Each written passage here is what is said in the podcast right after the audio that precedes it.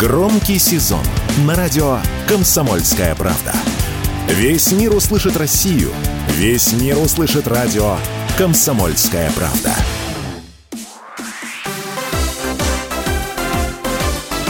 Новости спорта.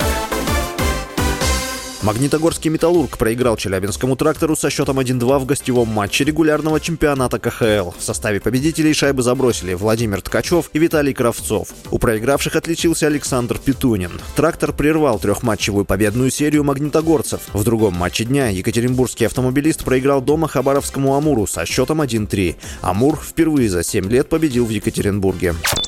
Вице-премьер Дмитрий Чернышенко на Совете при президенте по спорту, который проходит в Перми в рамках форума «Россия. Спортивная держава», предложил выплачивать призовые участникам предстоящих игр будущего в криптовалюте. По словам Чернышенко, для успешного проведения крупных спортивных соревнований в России, таких как игры БРИКС и игры дружбы, потребуется принятие определенных законодательных норм, которые помогут избежать участникам санкций. Соответствующий законопроект уже находится в Госдуме.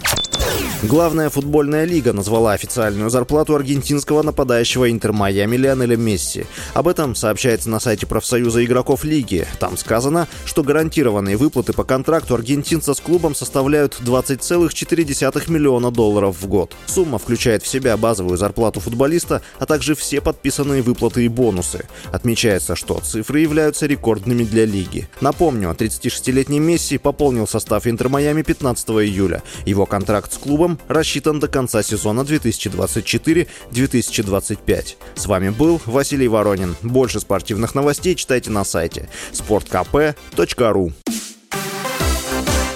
Новости спорта.